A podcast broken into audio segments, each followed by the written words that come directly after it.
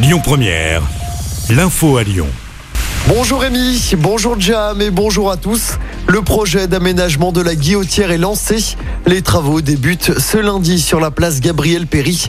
Objectif, donner plus de place aux piétons. Les travaux vont durer de 6 à 7 semaines.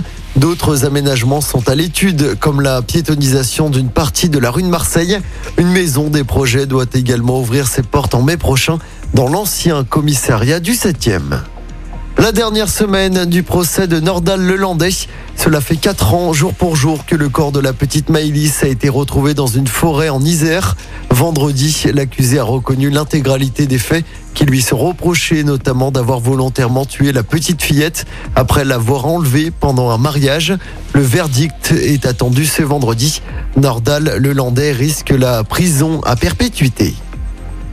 Ce drame, hier après-midi dans les monts du Lyonnais, un motard de 35 ans s'est tué lors d'une balade avec des amis. Le pilote a perdu le contrôle de sa moto dans une courbe près de Saint-Laurent de Chamousset.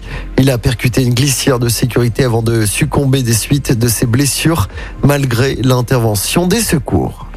Une violente agression à Lyon vendredi soir. Une femme a été frappée à coups de marteau par un voisin qui lui reprochait de faire trop de bruit dans les parties communes de l'immeuble. Un immeuble situé avenue des Frères Lumière dans le 8e. Le suspect a été interpellé et placé en garde à vue. Quant à la victime âgée d'une cinquantaine d'années, son pronostic vital n'était pas engagé. Elle a tout de même été transportée à l'hôpital. Ils escaladent la tour Silex 2 à la Pardieu à main nue. Le duo lyonnais Antoine Explore et Nébuleux a réalisé cette grande performance sans aucune sécurité hier matin. Ils avaient déjà grimpé la tour Oxygène en avril dernier. Selon le progrès, les deux hommes ont passé quelques heures en garde à vue ce dimanche. En les JO de Pékin et cette nouvelle médaille d'or pour la France. Le duo Papadakis-Cizeron a remporté l'épreuve de danse sur glace. C'est la onzième médaille pour le clan tricolore, la troisième médaille d'or dans ces Jeux. En basket, très belle opération de Lasvel en championnat.